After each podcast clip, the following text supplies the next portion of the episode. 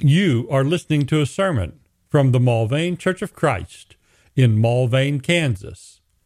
Subscribe in your favorite podcatching app or find and listen to any sermon online at mulvanechurch.com slash sermons. Today we're going to be looking at a story from Luke chapter 12. We're going to take a few minutes to get there, but we're going to look at a story about things and stuff and all kinds of objects. We live in a society awash with things and stuff and objects. Our capitalist society, uh, running largely unfettered now for three centuries, has produced the most materially successful culture by far in the history of mankind no contest at all. It's an unimaginable distance uh, to the second most successful material culture. And that doesn't mean we're the most successful culture ever. Yeah, there are other values and virtues besides stuff. Our capitalistic economy is not good at counting those or accounting for those. Things like truth and fairness and virtue and loyalty and family and tradition and stability uh, those, those are not counted well on the ledger sheet.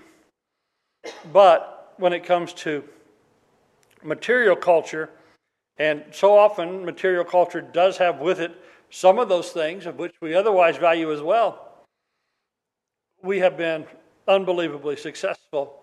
And so today I have two parts of this sermon there's the fact part, and there is the story part.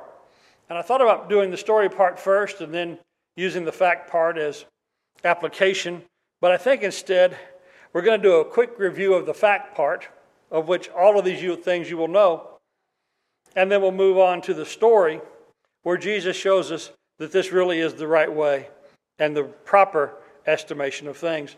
And so if we think about a biblical view of material things, how does the Bible tell us to use uh, material things and to obtain material things, uh, the Bible would tell us to obtain them honestly uh, and use them rightly. So, honest, honest uh, uh, uh obtaining, and rightful using. There, there's a lot of ways to obtain that's not right. Ephesians 4:28, let whom who steals steal no longer. Well, that's the, you know, no down payment, no installment, no nothing plan. Just take it and it's yours. Some live by that plan, usually not a long term success.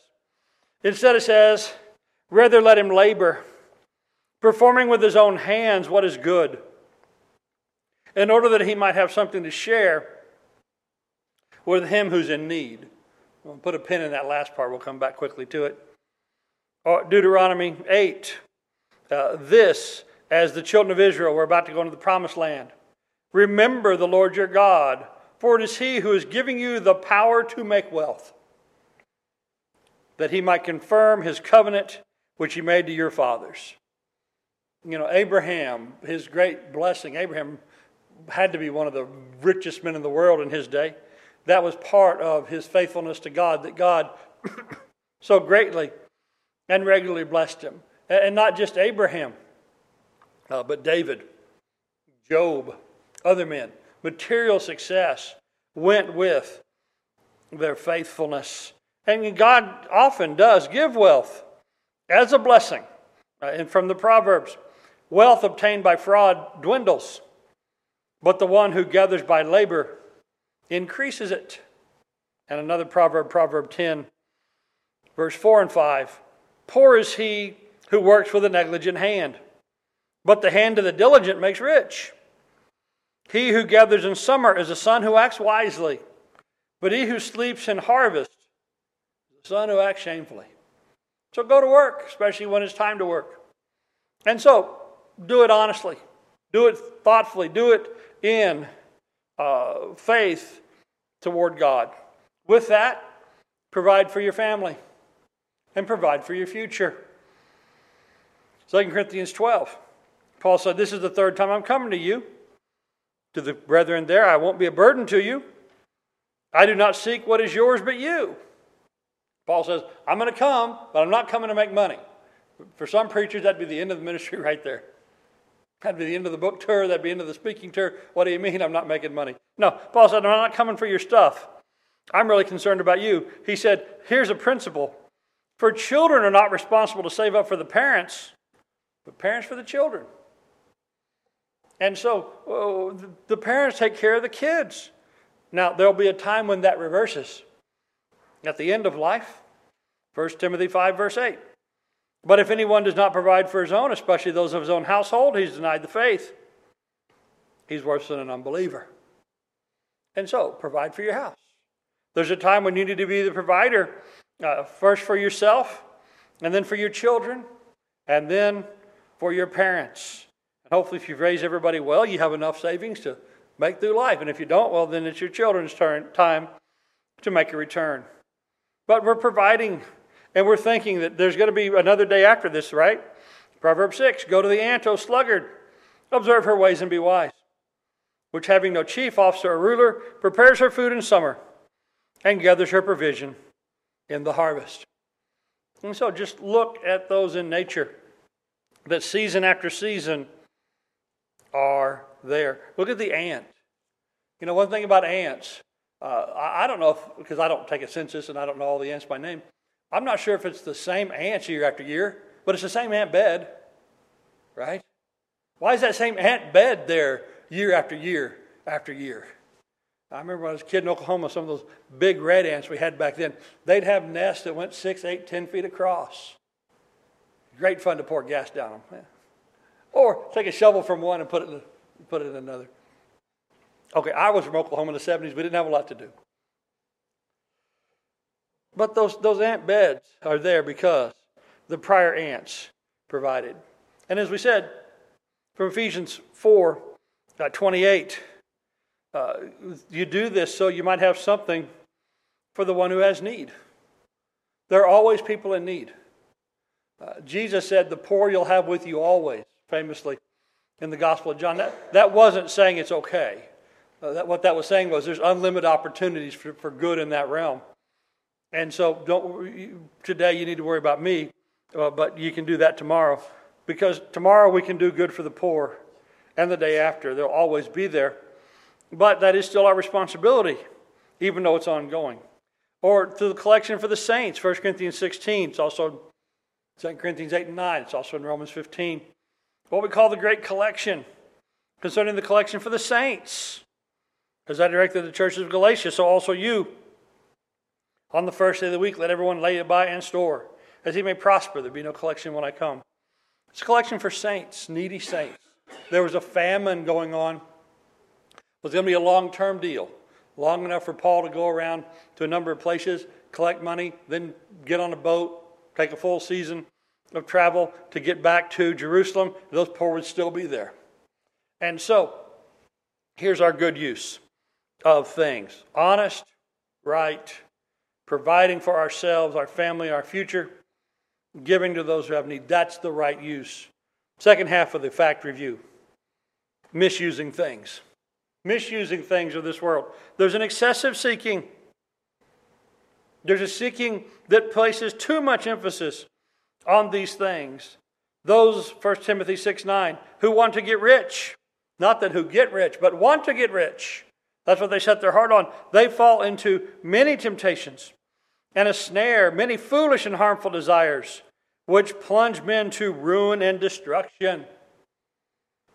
The Proverbs has this as a balance in this thing.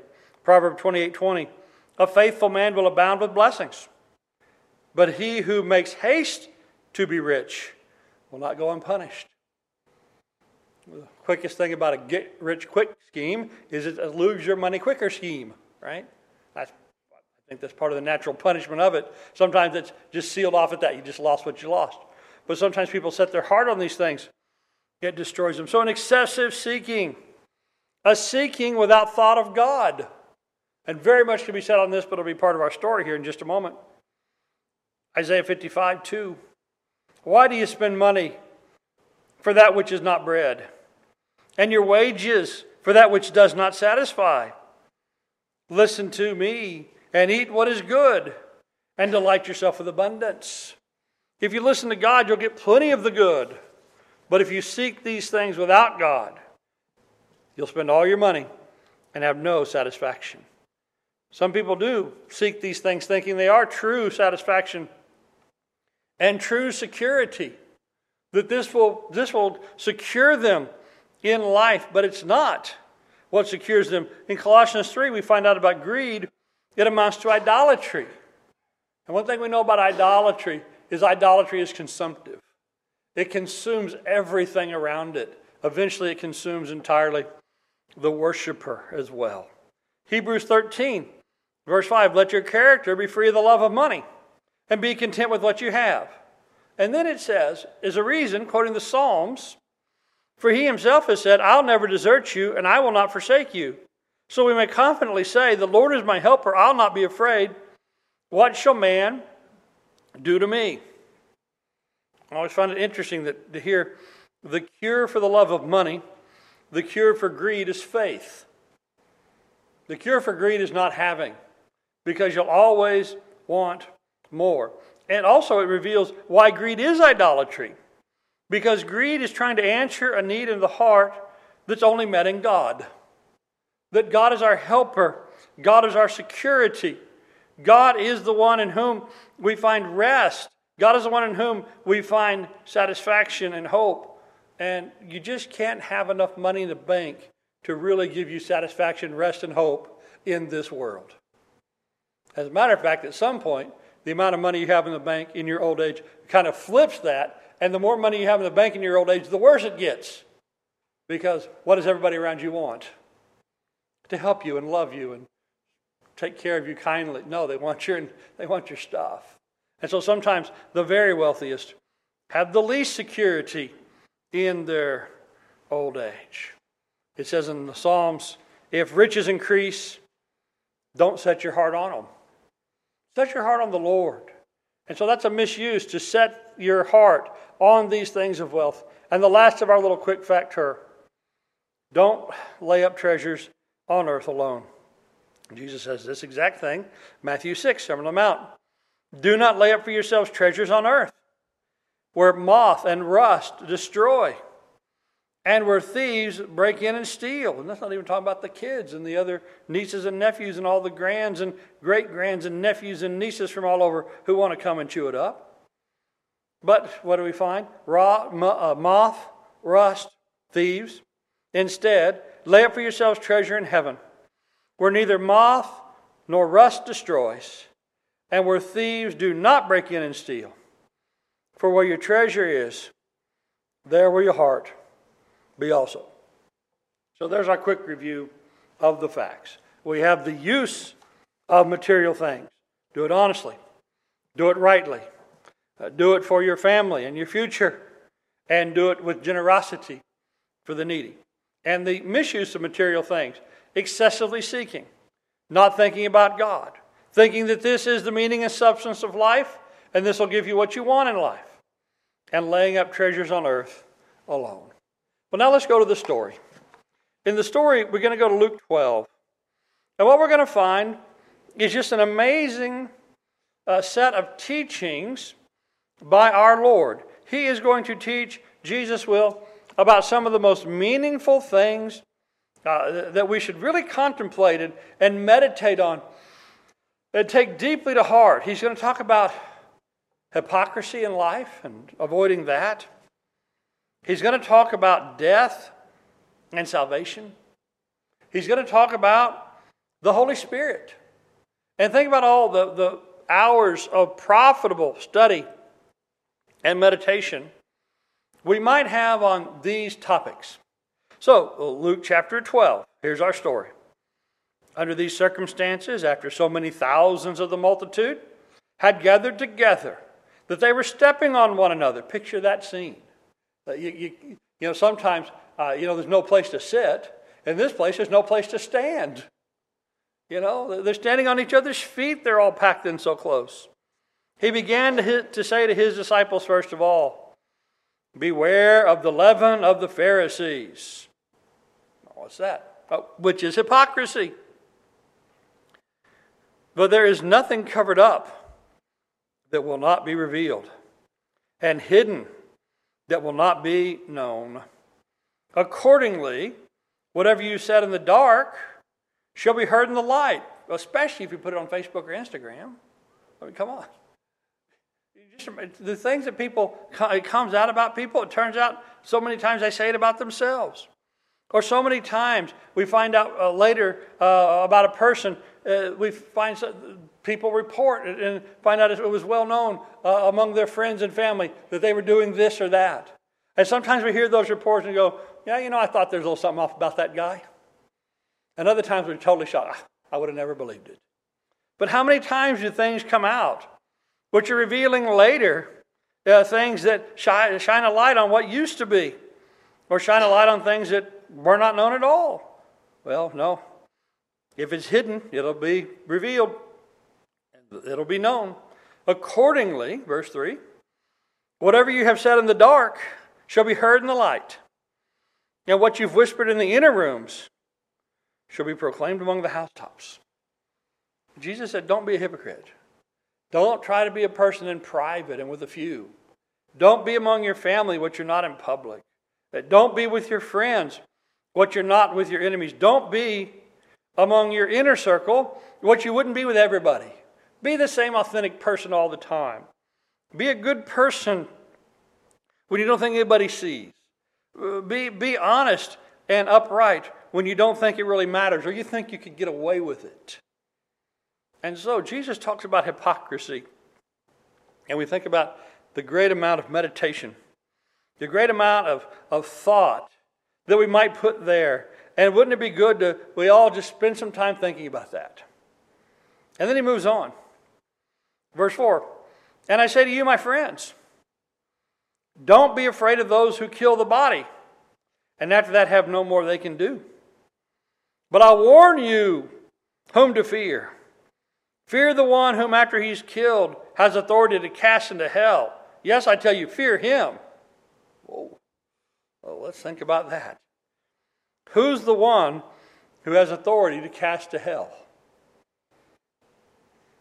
God's the one who does the ultimate sentencing, right?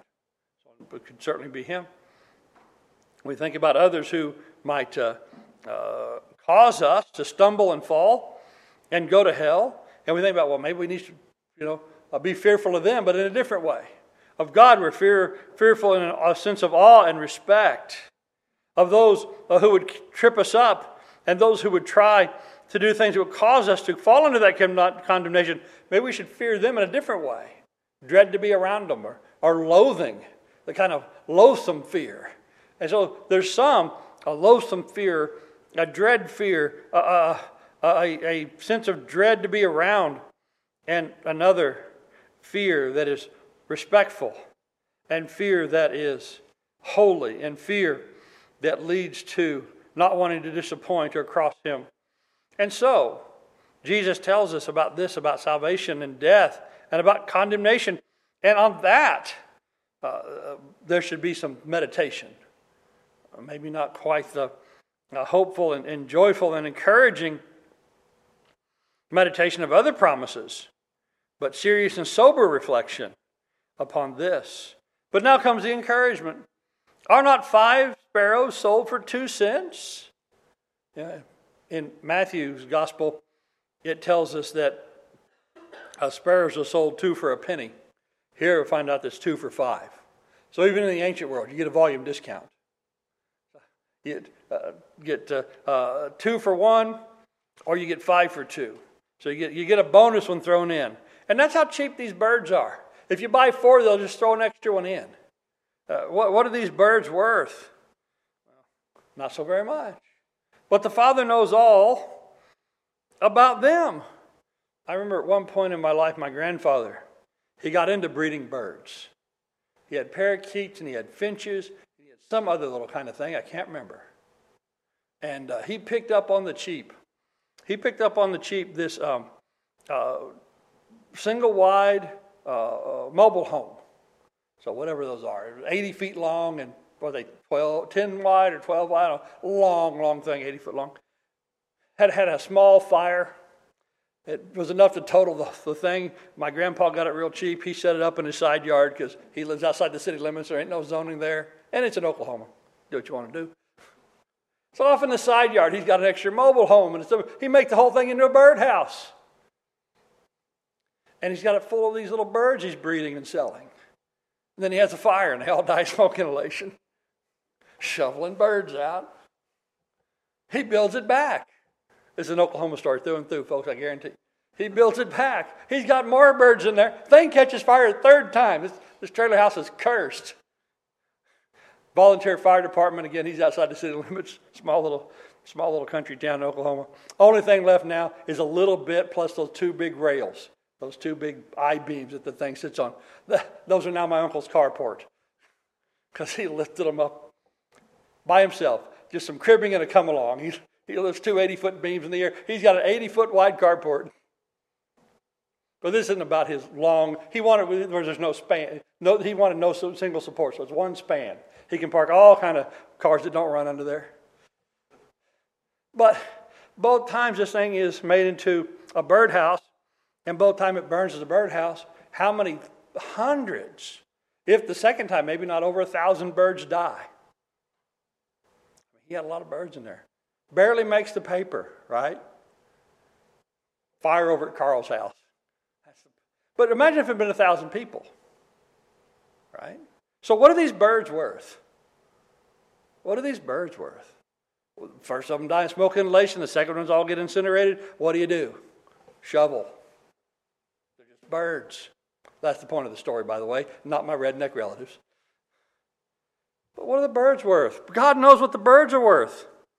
Not one of them is forgotten before God. I've not a clue as to how many of those birds were, and I don't even know the second, uh, the third variety of birds. But you know who knows how many birds there were? If He knows every star by name, does the, did the Lord know all those birds by name?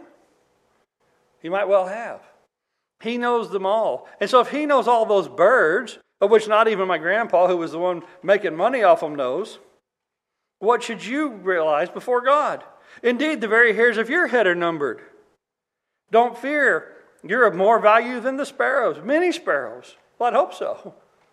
You know, if one person would have died there, versus if it had been thousands or tens of thousands of finches and parakeets, what would he have concentrated on? How many birds would have had to die before there was a funeral? Well, it wouldn't have, it wouldn't have been. But how many people would have had to die before there was a funeral? Or just but one. Even if he was a scoundrel. Even if nobody liked him. Even if he was the worst guy in town. Even if he's the guy who was homeless and started the fire by accident or something, you know, or with his meth pipe. There still would have been a funeral because it's a person. And so it is. We should think about the value that God places on us, so much more than the value we place on each other. And so I say that everyone who confesses me before men, the Son of Man shall confess him also before the angels of God. And he who denies me before men shall be denied before the angels of God. Think about that. Think about our salvation as causing the angels to rejoice. Think about the angels being concerned to know the Lord said, This is one of mine. And what do the angels go? Oh, okay, fine. No, the angels are happy for that. The angels are on our side, they're with us, they're fellow servants of the Father. Think about that. And verse 10 Everyone who speaks a word against the Son of Man, it shall be forgiven him. But he who blasphemes against the Holy Spirit, it'll not be forgiven. All right. Now, we've got one of those unforgivable sin passages. Comes up a couple of times in the gospel. How much time should we think about that? Man, whatever that is, and can you tell me what the sin against the Holy Spirit is there? I got about 12 theories. And if I got all the commentaries together in my office, I'd have a lot more than that. But only about 10 or 12 I can remember. And if you could tell me what that is, so I would not do it, it would be helpful. And I got to tell you not to do that. Don't grieve the Holy Spirit. Don't do this because here's a way to step outside the amazing forgiveness offered by God through Jesus Christ. Well, how many people have thought, how many hours, and contemplated how long about that. And we probably should. And we go on. Verse 11. And when they were bringing you, or they'll bring you before synagogues and rulers and authorities, do not be anxious about what you will speak in your defense or what you'll say. For the Holy Spirit will teach you in that very hour what you ought to say. So here's the promise of the help of the Spirit. I know in the book of Acts we see this being played out in Acts 4, in Acts 7, in Acts uh, 13, and other places. And so the Holy Spirit's help.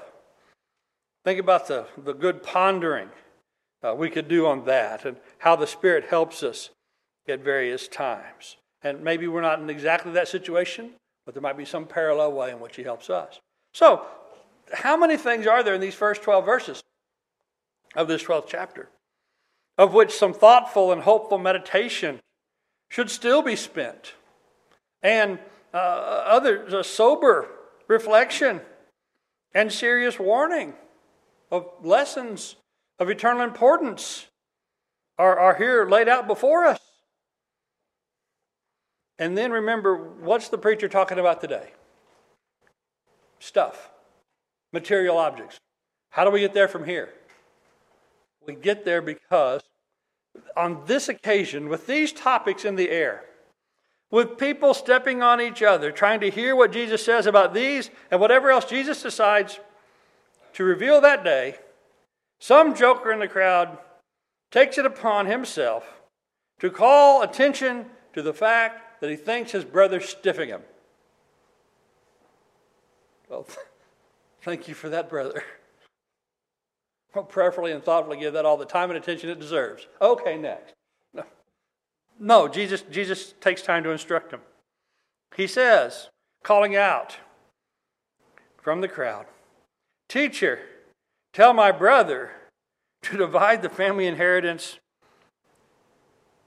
with me.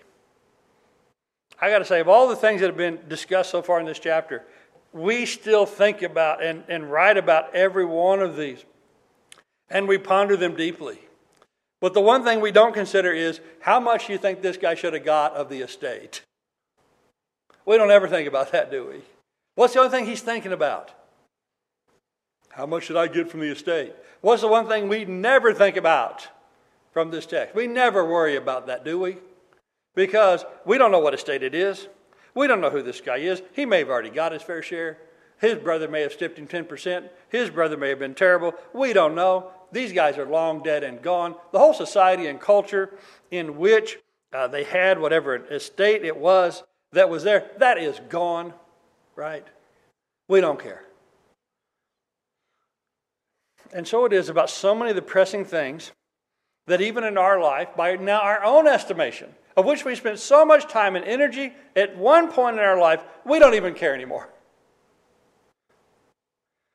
One of the most boring things can happen sometimes in your life is some guy who's known you forever goes, Hey, remember back in Ot 6, and now we've lived long enough that there's been an Ot 6 again.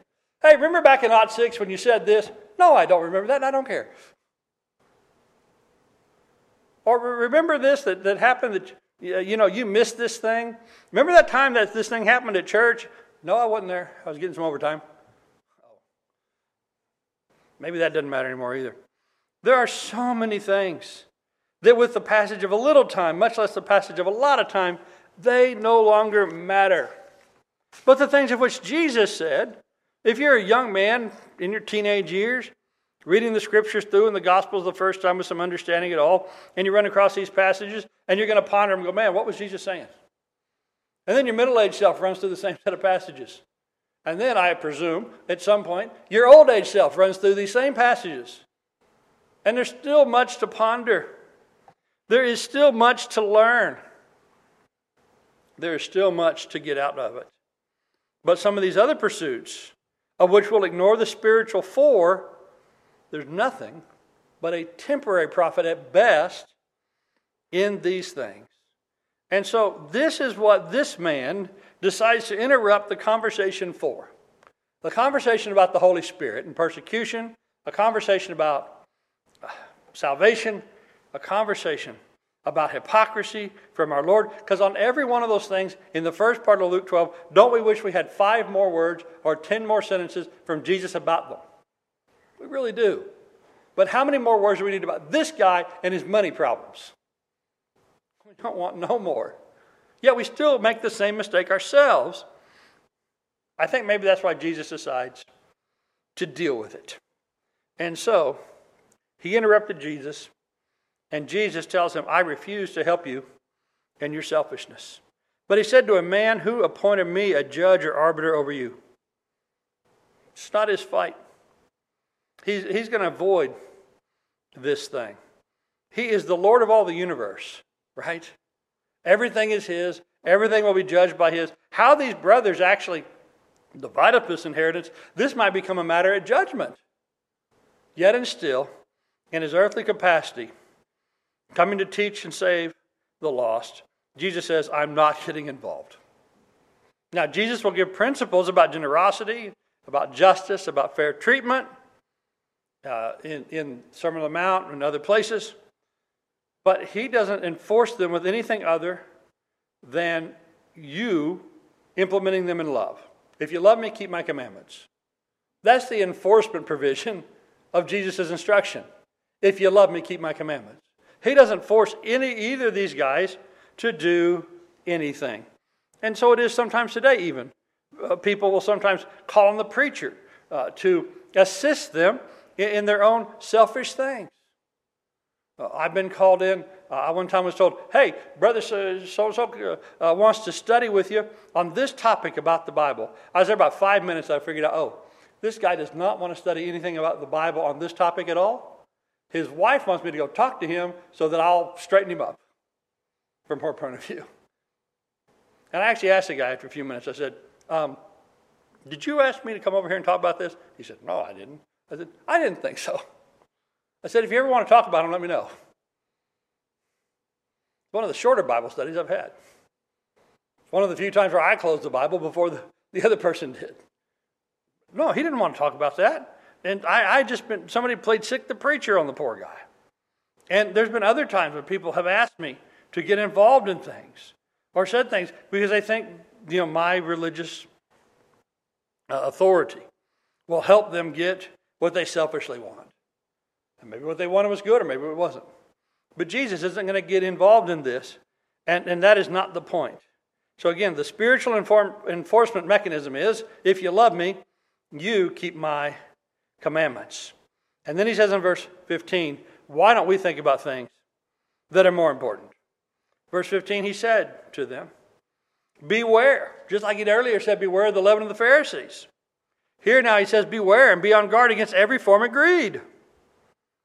For not even when one has an abundance does his life consist of his possessions. Well, I'm sure if this brother would have got everything he wanted from his other brother, he would have been happy for a bit. Might have destroyed the family. Family relationships may have already have been destroyed. But what would that have helped him with anything about what Jesus had just said about salvation and judgment? Not at all. And so, greed caused this brother to interrupt Jesus and say, Tell him to divide, tell him to give. The other, probably in greed, I don't know, this may be a bad presumption, but maybe this guy had some kind of case. Maybe his brother in his greed said, No, I won't. But Jesus said, Everybody, that would cover both of these brothers, and everybody stepping on each other to get close to him to hear. Every one of you be on guard against greed. And that's, you know, this is one of those times, and sometimes you like to picture yourself in the scripture. Oh, that's, you know, that's me, or this applies to, well, when Jesus said every one of you, hey, you're here too. I'm here too. Do I guard against every kind of greed? Can I ask myself, am I perhaps a greedy individual? And how would I answer for myself? You could answer for me if you'd like. I don't know if I'd pay any attention. I might answer for you if you'd like or don't like it. Well, that might, you might not pay any attention to that either. But we really have to ask in our own hearts, not about each other, but we have to ask about ourselves. Am I perhaps a greedy individual? Do I experience joy in giving? Do, do I do like Ephesians 4.28 says, uh, I work with my own hands and I share with those who have need? Do I get joy in that and following that instruction? Or do other things, greed for material things, or for honor or for prestige or for power or for position or for, for honor, for pride, does that get in the way? Paul would later say, if we have food and clothing, with these we'll be content. Are we? Are we? So let, us get back to spiritual importance. Guard against every kind of greed. And Jesus said, Let me tell you a story about greed. So I've gone to the story, so now we have the story in the story. It's a parable. Now, sometimes we have stories like the Good Samaritan where it says a certain man did this or that. And I think these things probably actually happened. In this case, it's a parable. It's a parable of a certain rich man. So maybe this actually did happen to the man, but Jesus gives us as, the, as a parable, he gives us as the lesson. The man began reasoning to himself. He said, What shall I do since I have no place to store my crops? His land, it said in verse 16, was very productive. So the certain rich man, his land was very productive. He says to himself, What shall I do? I have no place to store my crops. And he said, This is what I'll do. I'll tear down my barns and I'll build bigger ones, and there I will store all my grain and all my goods. And I will say to my soul, Soul, you have many goods laid up for many years to come. Take your ease, eat, drink, and be merry. This is where it appears that greed is paid off. That he's looking out for himself, he's in a good place to look out for himself. Looking out for himself appears to have been very successful. He thinks a lot about himself with the eight I's, the four me's, and the five my's. And you just trace those personal pronouns to that little story that Jesus tells, and you can tell his attitude is the reverse of Christianity. We're told to deny ourselves. And he has begun to indulge himself. I guess by worldly standards, his indulgence might seem kind of moderate, right? He, he doesn't say anything about him uh, drinking to excess or abusing his neighbors or anything like that. But just, I've got enough to be happy and content. I've got enough so that life is good. But life is never good without God. And so, in this parable of the rich fool, he didn't look beyond the world. God said to him, You fool. This very night, your soul is required of you.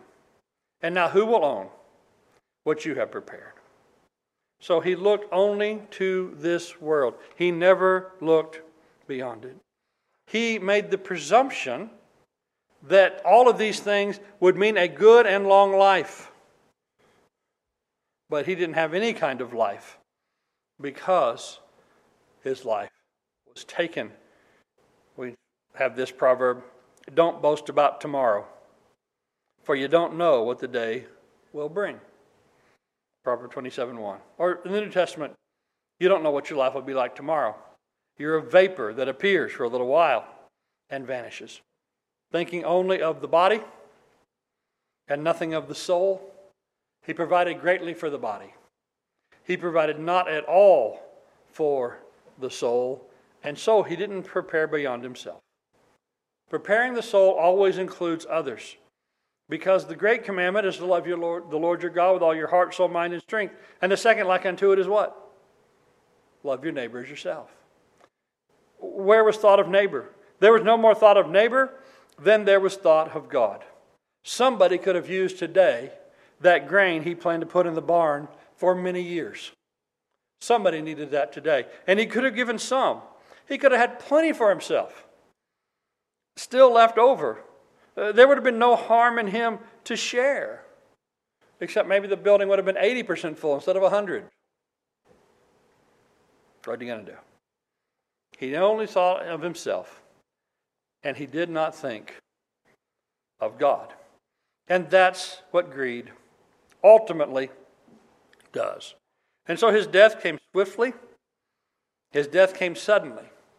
But one thing for sure, the speed of his death didn't change the surety of his death. If he would have lived out this long life, his end would have been the same, wouldn't it? He would have had a few more good years on earth before separation from God from eternity. But what good is that? And so the Lord required his soul of him that night.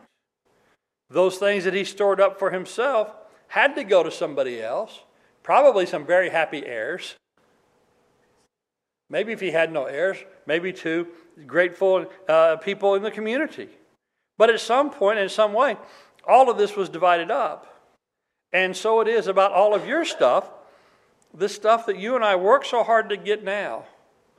Eventually, that's somebody else's stuff.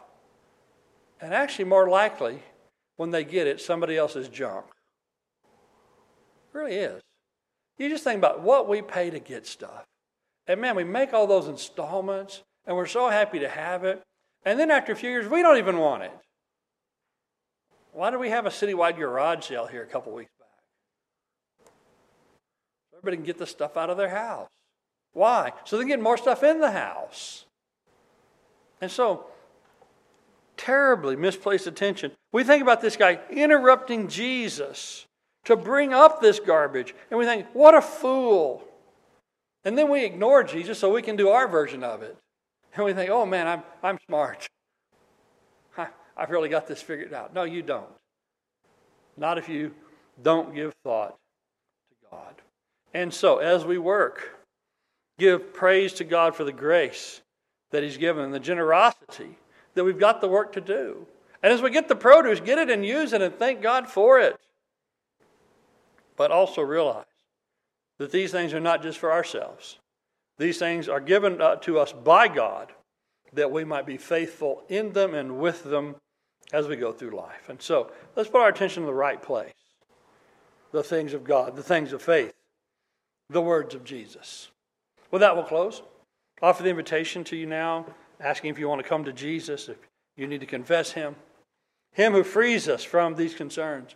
Him who would cleanse our conscience so we don't have to worry about these things anymore, but guilt will be given, uh, give, go, go away, relief will be given. Thank you for listening to this sermon from the Mulvane Church of Christ. Additional sermons and information available at mulvanechurch.com. Come see what a difference the Bible way makes.